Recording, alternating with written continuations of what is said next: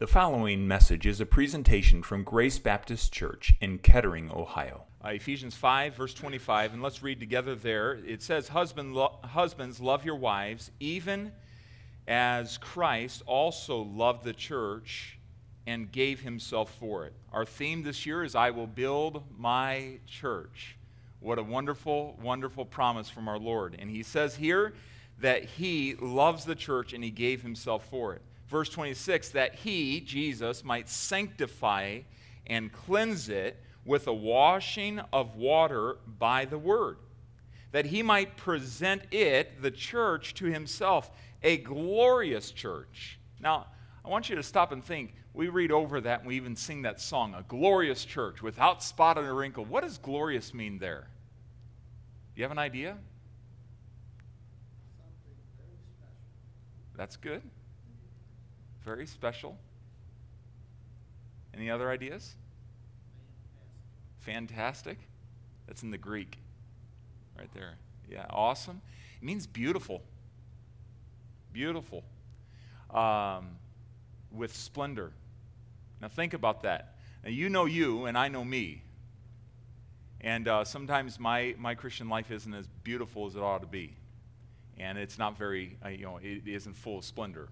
But he says he wants to present to himself a church, which remember we learned on Sunday, a church, the church is made up of you, us, me. And so he says he wants to present to himself a church, and he's going to do this not having spot or wrinkle or any such thing. That um, but that it should be holy and without blemish. Now, imagine that. Imagine that. I mean, it's just amazing that Jesus is going to do that with us, that He's making us into that. And one day we're going to stand in His presence completely glorified and without spot or wrinkle. What a day that's going to be. That's, uh, that's going to be amazing. Verse 28 So ought men, he goes back to the illustration or to the admonition to men. So ought men to love their wives as their own bodies. He that loveth his wife loveth himself because uh, the Bible says that they're, they're one together. And he says, hey, guys, make sure that you're loving your, your wife because it, when you love them, you're loving yourself. I mean, this, this, is, this, is, uh, this is the picture that's going on there. Verse 29 For no man ever hated, yet hated his own flesh. Right? There's not a man that, that wants to inflict pain upon himself, wants to go without. There's not one. God says it. There's not a, not a, a man ever yet that hateth his own flesh, but nourisheth and cherisheth it, even as the Lord the church. But nourisheth and cherisheth it, even as the Lord the church. I want you to think about that. Verse number 34 we are members of his body, of Christ's body, of his flesh and of his bones. Let's take a moment and pray and ask God to open this up to us tonight. Father, thank you for uh, the time to pray and fellowship and prayer together, uh, that we can share burdens and then share them with you. Thank you for the privilege of coming into your presence boldly. Uh, because of what Jesus Christ has accomplished for us at the cross. Thank you for the privilege to open up your word, and we ask that you would teach us, be our guide tonight, and encourage each heart that's here. We pray in Jesus' name. Amen.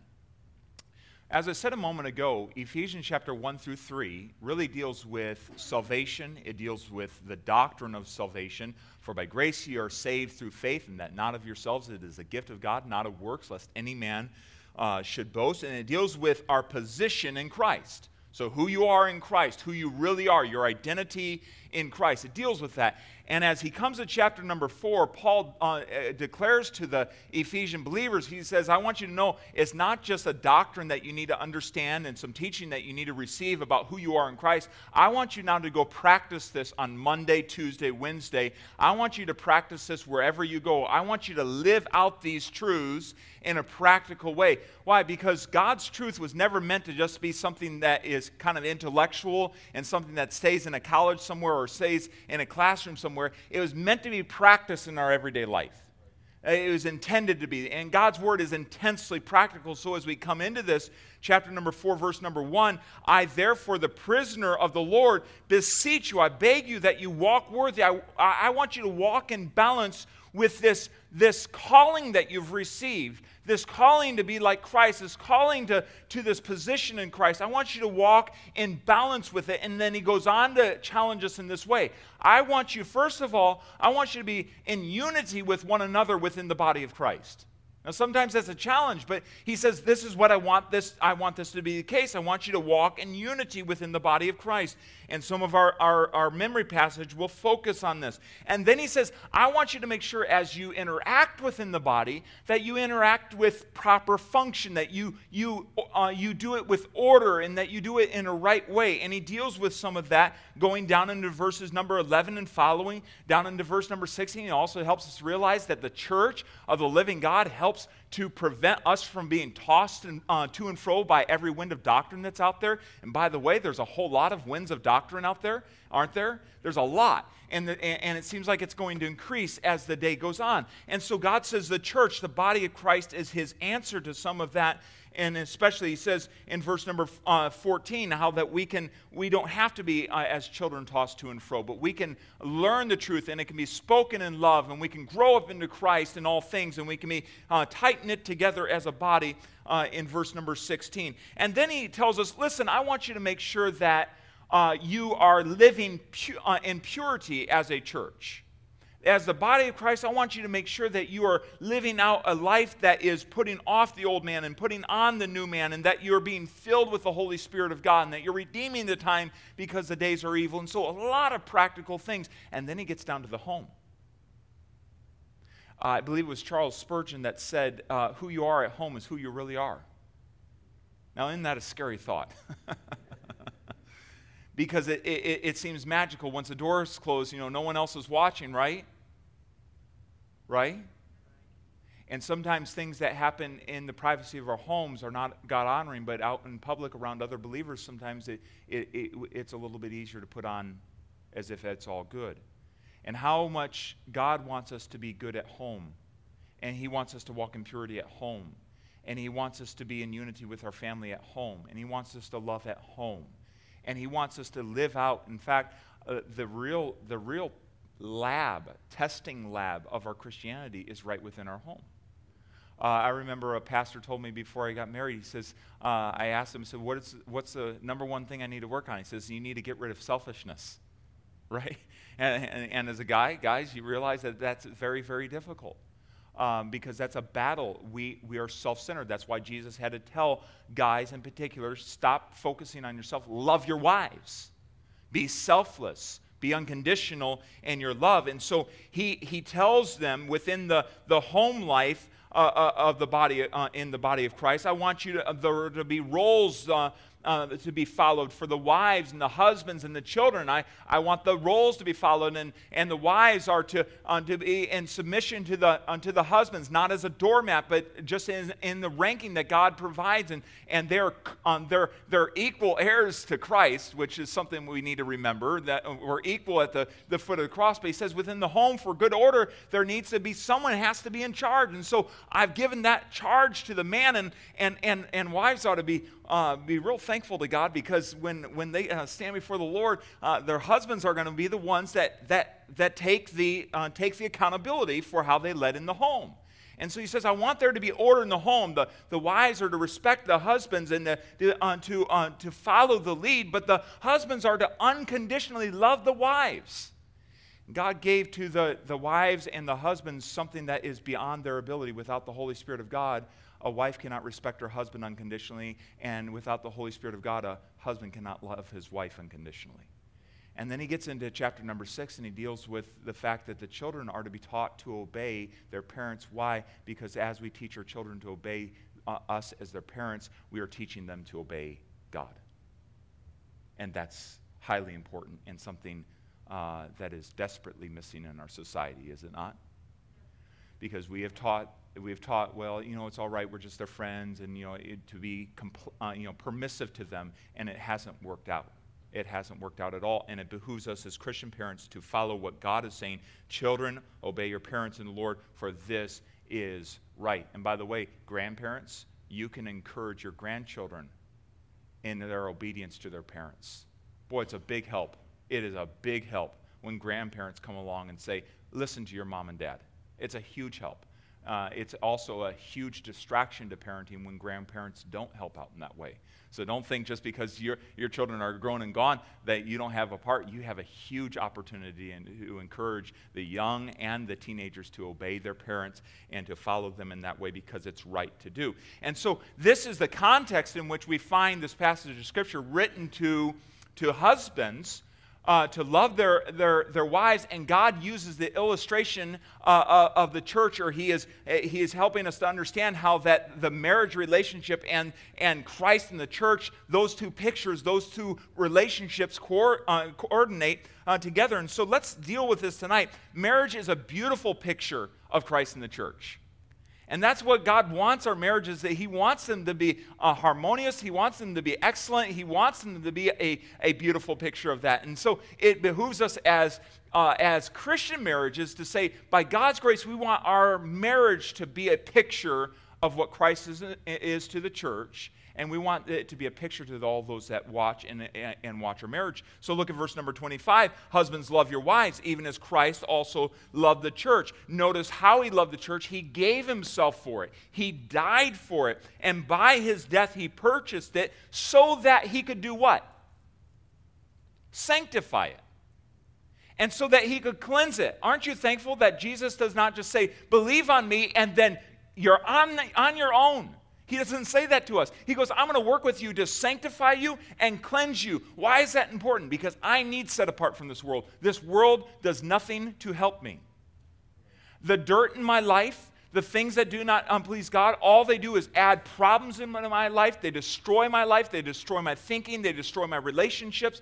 And so, without Jesus Christ as the one who purchased us coming into my life and through his word, cleaning all that stuff out and purifying and setting me apart to the, unto the Father, uh, I'm in a big mess. And without that happening, there's no presenting to him a glorious church in verse 27 that he might present to himself a glorious church, not having spot or wrinkle. So the process that you and I are in right now is a very, very wonderful process of the Lord constantly, day by day, setting me apart to, to himself and cleansing me by the word.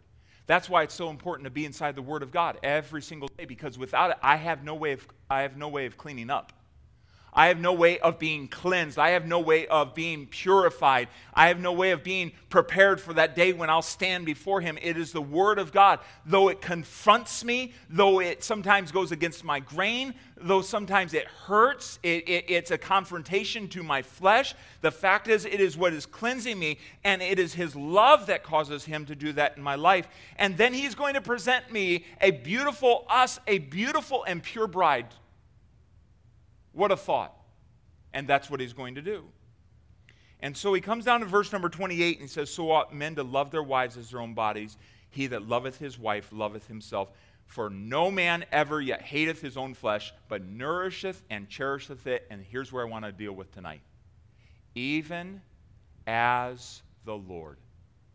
Even as the Lord. Now, here's the picture, guys. You and I, it, it's, it's a rule of uh, of mankind. You and I love ourselves. Right? Not sold on that idea? No, we do. We do. And all the wives say, Amen, right? Uh, we, we do. We love ourselves. And God, God has, has stated a fact. This isn't up for question, it's, it's a universal fact of humanity. Living men love themselves. And that's why it's so important that we deal with our self centeredness if we're going to have a happy marriage and a successful marriage and a growing marriage, right? We have to deal with that. And uh, it happens when we get married and then when we have children. Uh, God is confronting our self centeredness. And so that's, that's what he's doing. So uh, he, he says here, guys, when you love yourself, you love your wife because you're one. Uh, one man put it this way to hate one's wife is irrational as to hate one's own flesh, and as, on the other hand, men constantly nourish and cherish their flesh, protecting it from hurt, seeking to heal it when, when hurt, and generally to promote its welfare and comfort, so ought husbands to act toward their wives. In this respective case, to the sharp eye of the apostle finds an analogy between the relation, uh, relation of the wife to the husband and that of the church to Christ. There's a beautiful picture here that's going on. He says, Guys, make sure this is happening, but I want you to notice here's your example. It's Jesus Christ. He nourishes and he cherishes the church always. And here's what I want to deal with tonight that Jesus will always nourish and cherish us as, a, as his church. My purpose is not to preach on husbands nourishing and cherishing. We can take an example from the Lord Jesus Christ tonight and practice that in this week. But the fact is, I want us to remember in this day of uncertainty, in this day of all sorts of craziness going on, remember this Jesus will always do this for you. He will always do it. You can count on this fact. He will not do, it, uh, do this on uh, towards you. He will not demean you. He will not neglect you. He will not ridicule you. You know, sometimes in marriages, there will be that type of uh, action going on. The, the husband will ridicule the wife, you know, make jokes uh, at her expense. Uh, there'll be that type of that type of toxic environment. There'll be a mistreating or even abuse. I, I've been in some doctors' offices where you'll go in and it's kind of a startling poster uh, that says if, if you're if you're suffering abuse at home, call this number. Why? Because there's some marriages, there, there, there's abuse, there's problems, and, and it's hard to get out of that, um, that situation. And, and, and you can mark it down that Jesus will never abuse us as his church, his bride. He'll never lie to his church. Isn't that a great thought? There's a lot of liars out there. Even within Christianity, there's liars. The Bible says that we're to put away lying. Why does he have to say that to Christians? Because sometimes we lie.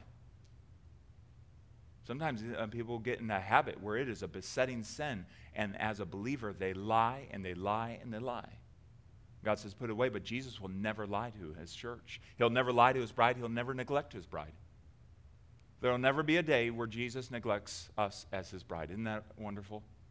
And so, he will always, on the other hand, what is said here, what we as husbands should aspire to, he will always nourish and cherish us. So let's break that down tonight. He will nourish you. This idea of nourish is to sustain, to provide nourishment. Um, most of you had some nourishment on the way in. I had a chicken sandwich before, um, before church tonight. It was nourishing. My wife had a salad. It was nourishing. It was good. It helped and it, it, it fed. And the idea of this is to sustain with nourishment or with food. And that is, is really speaking of what we take in. It's not nourishment is uh, what uh, surrounds us or a, uh, an external idea. It's really what we take inside. And so Jesus says here that he always, as the Lord of the church, he always nourishes his church, just like a husband ought to always nourish his wife. Uh, nourishing is this idea of the food, what we take in, and especially here in this context, spiritual food spiritual food, what, what Jesus gives to us to nourish us internally in our spirit. I remember when we began parenting and uh, we had our first child, Jack. I remember my wife had a green little notebook. I think it had a turtle on the front. I could be wrong about that. But uh, they, uh, they, as, a, as a new mom, she was meticulous in keeping records of when she fed, the children. And she did this all the way through with all of them. It, got, it switched over to apps at some point. And, uh, but she, she was meticulous in, in feeding. She uh, ran a schedule with them, and that way, um, that way we uh, you know, it just it, it, it, made it a little bit easier to, uh, to make a sched- uh, schedule for the rest of the family if she had the kids scheduled in their feeding and so on. But she had this green notebook where she was just meticulous in, in marking that down. Why? because she was concerned, because as a mom, she wanted to make sure that her child, her little baby, was nourished and nourished properly, fully, so that when uh, he would cry, she would know, well, he got fully fed at this point, so it must be something else. She wanted to make sure that she was, uh, he was nourished. And that's the idea here uh, making certain that they're full, making certain that they're satisfied, they're taken care of. And what Jesus says to us, as the Lord of the church, he nourishes us. He nourishes us. He gives us what we need. He gives us what is, what is required in order for us to have the nutrients, the spiritual nutrients that we need to face everything that we're going to face in any given day. This word is used here and also in Ephesians 6 and verse number 4, where fathers, you and I, are told to um, raise our children in the nurture and the admonition of the Lord. So, what are we to give our children? What He gives to me, I'm to give to my children. Isn't that a great thought? So he, he is nourishing me, and I'm in turn to give that to those that God has given me to bring up in the nurture and the admonition of the Lord. Jesus is your provider. He is the one who communicates His truth, His word, which sustains us in life. Without it, there is no, there is no uh, spiritual life. There is no spiritual sustenance. What did he say when he was when he was in temptation? Man shall not live by bread alone, but by every word that proceedeth out of the mouth of the Father. We need this, and it is what is given to us. And so it is First Peter that says, uh, as newborn babes, comma, desire the sincere milk of the word. Do you realize that it is a choice for you and I to refuse the nourishment that Jesus gives us. Let me put it to you uh, this way to be malnourished in my spiritual life is my choice. Because Jesus will always nourish me. So here's, a, here's the thing where it's wildly convicting to me. The times where I am spiritually famished or I'm dry is not Jesus' fault. He will always nourish. He will always nourish. That's his promise. That's what he does. That's a statement of fact there in verse number 20 on 29. He is always there with his word to give it to me. I must receive it from him. I must be hungering for it. Those that hunger and thirst after righteousness, what does the Bible say? They'll be filled. They'll be filled. They'll be nourished. Jeremiah 15 and verse number 16 Thy words were found, and I did eat them, and thy word was unto me the joy and rejoicing of my heart. Boy, I enjoyed it. Mmm, that was good. And when we get to the point where we begin to lose that, that, that enjoyment of the Word of God, that's a problem. We need to go back into our relationship with Him. Lord, I, am not, I'm not receiving the nutrients that I know you're giving. Where, where's the problem? Is it some sin? Have I been allured by something? Have I, have I taken on a burden that you really want to bear for me? Have you, have you found that to be the case sometimes where, where you're under the burden of something and, and it, it distracts you from receiving from the Lord? Yeah, I have. And He's the one that told us to cast all of our burdens on Him, for He careth for us. So if I give that burden to Him, I could probably get some nourishment right? And so the idea there is that I need to be seeking that nourishment. I need to be allowing that to come into my life. Uh, 2 Peter 1 in verse number 3 and 4, it tells us that we are given all things that pertain to life and godliness. And those things are those promises of God, the, the nourishments of God that will help us to go on our way and give us the strength to continue on our way. I'm reminded that Peter was told by Jesus on the seashore of Galilee that he was to go and feed the sheep, who's to feed the lambs.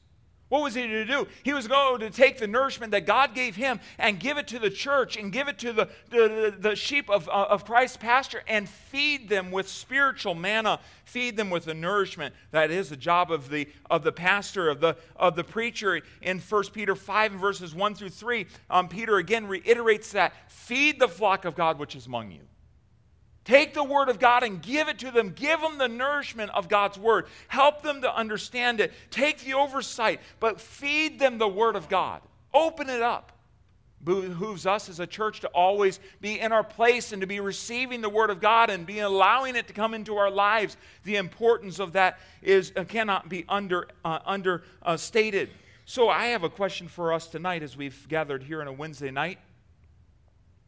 Are you enjoying the nourishment from Christ?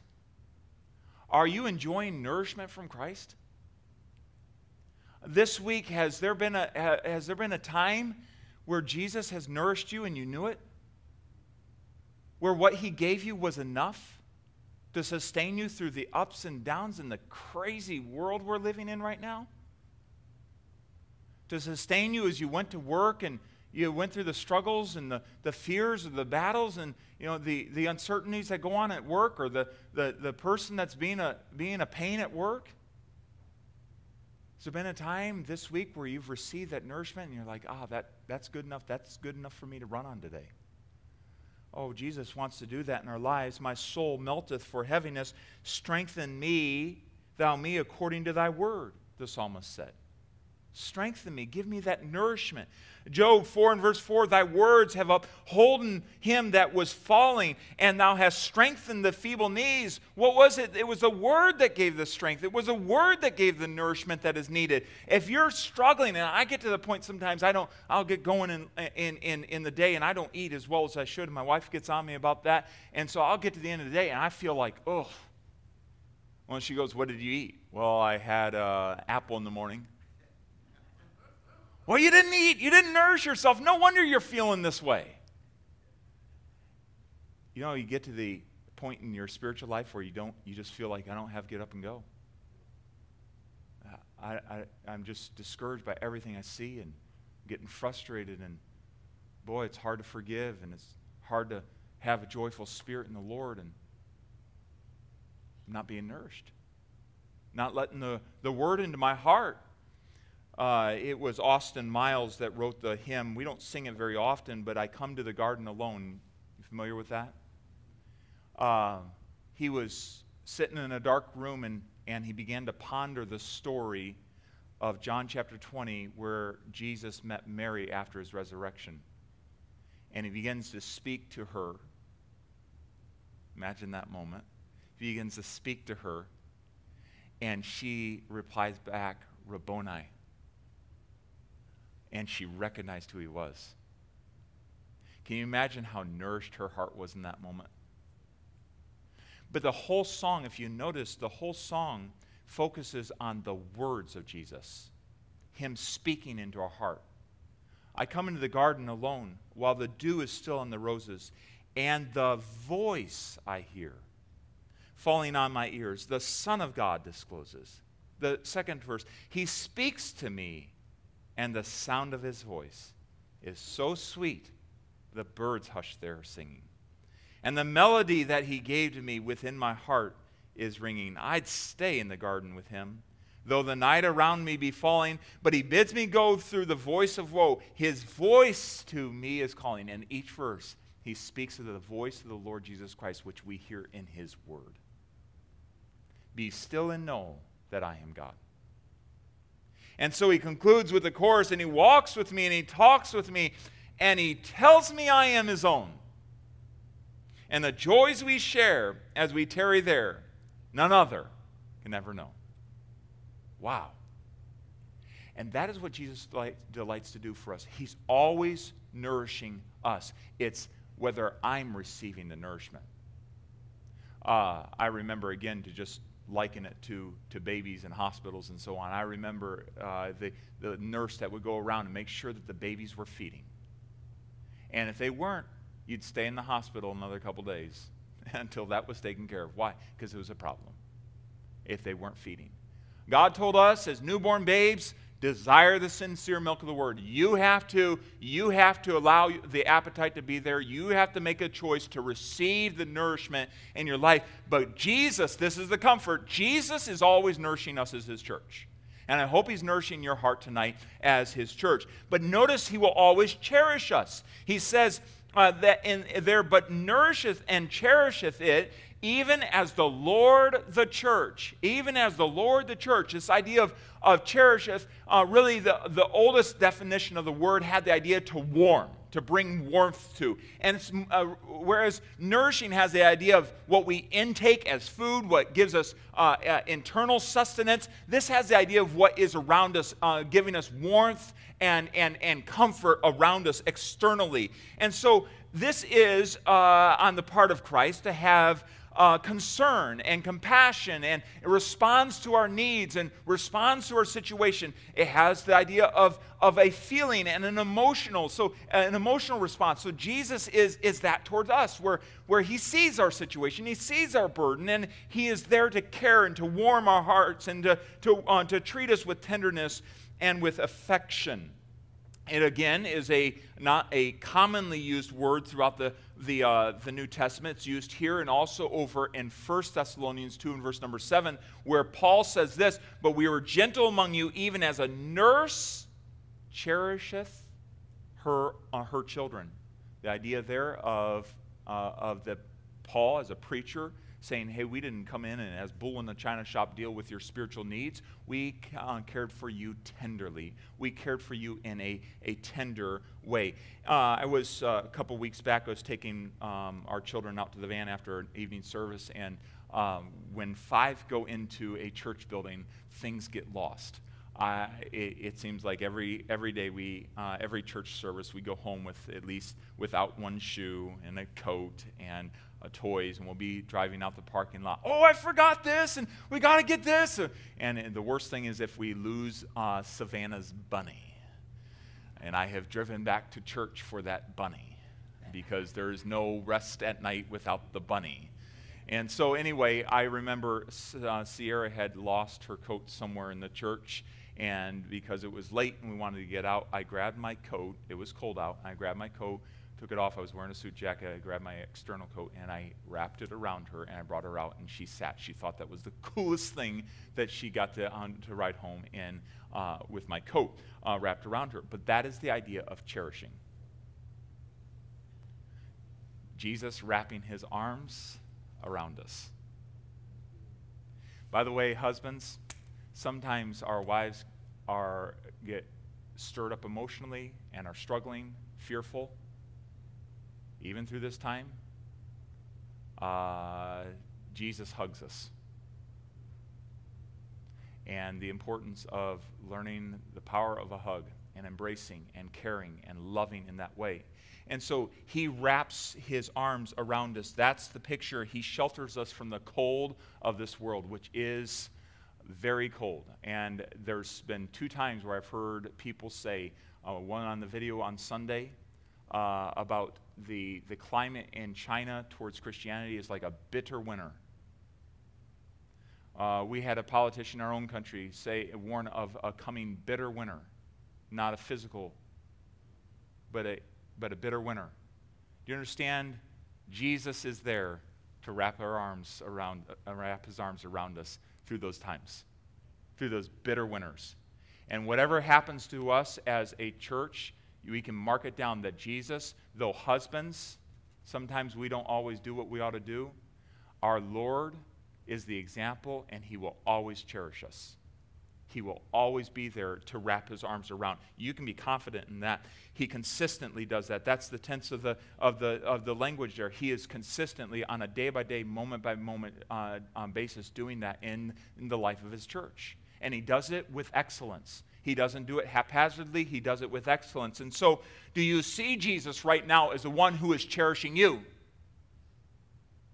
Do you see him right now as the one who is caring for you in that way, who is wrapping his arms? Do you feel the warmth of his, his arms around you? Do, you? do you sense him feeling your infirmities, uh, comforting you in tribulation? Do you sense that he is providing you with peace? That all these things, his arms wrapping around you, do you sense that he is longing to see you and to show you what he has been preparing for you? I, I, I, can't wait till that day. But he told his disciples, Hey, I'm going away. And if I go away, I will prepare a place for you. And when I've done that, I'm going to come back and I'm going to receive you to myself. Mm. Fanny Crosby, and just going along with some hymns tonight that came to mind as I was preparing this, Fanny Crosby wrote a, a hymn um, for a man uh, by the name of uh, Doane, Howard Doane. William Howard Doane. He was getting ready to get on a train to go to Cincinnati, Ohio, uh, to uh, preach or lead in a Sunday school convention for children. And he really wanted a song, and so he and, and Fanny Crosby worked together. But he wanted a song. They were at, uh, at, his, at his home, and, and they began to sit down and write out this song. And he had the title, but he did not have the song. And the title was Safe in the Arms of Jesus. You, you recognize that song?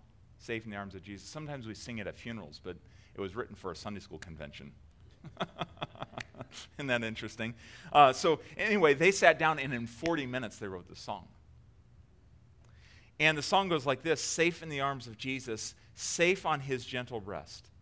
There by his love o'ershaded, sweetly my soul doth rest. Hark, tis a song of heaven, born in the sweetest voice, echoed by saints in spirit, making my heart rejoice. The tenderness of that song captures the cherishing of our Lord. That, that's where He wants me, right here. He wants me close. And that's what He does. Now, how many times do we push away from that? How many times do we go our own way and, and do our own thing? But the shepherd always wants us in close. He wants to guide us, He wants us in close. And so, my goal tonight is to encourage with the fact that I don't know what, what these days hold for the church. But the fact is, we can, we can count on our Savior, the Lord of the church, the head of the church, the head of this body, to always nourish us, give us the spiritual manna that we need. We'll just receive it. And always be there to embrace us and to cherish us and shelter us from the cold and the bitterness of this, this awful world in which we live that we're traveling through and that we are left here to be a light to. He's there just wrapping his arms around. Isn't that a beautiful picture? Let's chew on that for the rest of this week. Would you do that? Let's pray and ask God to help us with that. Thank you, Father, for just the beautiful imagery of your nourishment and your cherishing in our lives. And I pray that uh, you would even help the disturbed hearts that may be present tonight uh, to find calm in what you always will do in our lives. And we pray this in Jesus' name. Thank you for listening today. For more information about Grace Baptist Church, please visit our website at gracebaptistofkettering.org. And remember, you are always welcome at Grace Baptist Church.